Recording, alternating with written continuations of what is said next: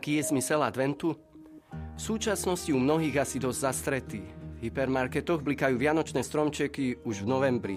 Ozývajú sa vianočné koledy, hoci Vianoce sú na mile ďaleko. S blížiacimi sa sviatkami rastie intenzita horúčkovitého nakupovania, kolotoč príprav sa stupňuje, len aby na vianočnom stole a pod stromčekom nič nechýbalo. No mnohých toto neuspokojí. Pociťujeme dokonca aj nedostatočnosť čisto iba citového prežívania týchto dní. Túžime po čom si hĺbšom. Po pravom advente, po skutočných Vianociach. Ísť k jadru týchto nádherných dní. Najprv sa pozrime na samotné slovo advent.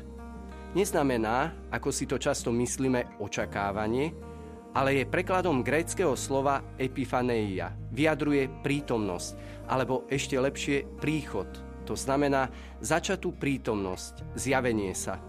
V antike bolo toto slovo technickým výrazom pre prítomnosť kráľa alebo vladára. Advent teda znamená počatú prítomnosť samého Boha. Učí nás dve veci. To, že Božia prítomnosť vo svete už začala. Boh je tu skrytým spôsobom prítomný. A druhú vec, že jeho prítomnosť môže stále rásť. Ako?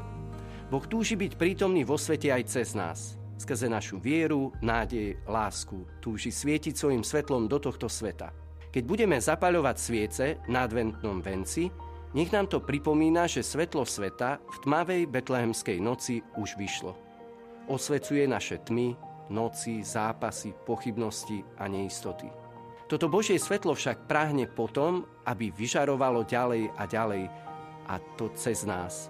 Jeho počatá prítomnosť chce ďalej rásť, keď cez Svetú noc budeme spievať Dnes sa nám narodil Kristus Pán, nezabudnime, že to, čo sa začalo v Betleheme, má skrze nás pokračovať ďalej, aby sa aj dnes táto Svetá noc skutočne sprítomnila vždy, keď dovolíme tomuto svetlu preraziť cez naše sebectvo a egoizmus. Z tohto pohľadu prichádza dieťa Ježiš všade tam, kde sa skutočne koná a žije z lásky. Tam sa vždy znovu slovo telom stane. Advent znamená teda už začatý, ale aj len začatý pánov príchod. Čiže kresťan nepozerá len na minulosť, ale aj do budúcnosti.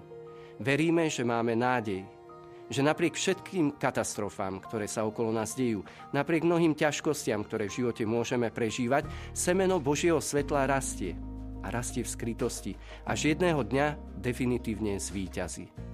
Začatá Božia prítomnosť sa stane trvalou prítomnosťou, keď Kristus znova príde v sláve. Pred rokmi som stretol Sašu. Vyrozprávala mi svoj príbeh, ako sa dostala k viere. Nebola veriaca, ale mala dobré, citlivé srdce. Mesiac pred Vianocami úporne rozmýšľala, čo darovať pod stromček svojej milovanej babičke. Čo by ju len potešilo. Z čoho by mala radosť. Babička nič nechcela. Na všetky vyzvedania Saši vždy iba zopakovala svoj starý refrén Moja zlatá, ja už nič nepotrebujem. Vnúčka bola bezradná, no potom si spomenula, že kde si počula vraj kresťania majú pred Vianocami akési štyri špeciálne nedele. Jej babička bola silno veriaca, no bola už zoslabnutá starobou a tak nevládala sama chodiť do kostola. Hurá, už to mám. To určite poteší babičku. Darujem jej to, že spolu s ňou pôjdem do kostola. Budem ju podopierať bude veľmi rada. Cvískla Saša pri tomto super nápade. A naozaj, v najbližšiu nedeľu sa pobrala s babičkou do kostola. Po prvej nedeli, aká nuda. Ozývalo sa v Saši, ale babka bola šťastná. Druhá nedeľa, aká nuda. Ale babka bola veľmi šťastná. Tretia nedeľa, ešte vydržím, ale štvrtou nedelou to pre mňa končí. A vo štvrtú nedeľu keď už horela na adventnom venci aj posledná svieca, stalo sa čosi zvláštne. Saša zakúsila intenzívnu prítomnosť, nežnosť, láskavosť. Bolo to, ako by ju celý čas držal niekto v objati. Tak silnom a vrúcnom, ani čo by sa ten doteraz neznámy tešil celú väčnosť práve na tento okamih. Rozplakala sa. Pošla do spovednice.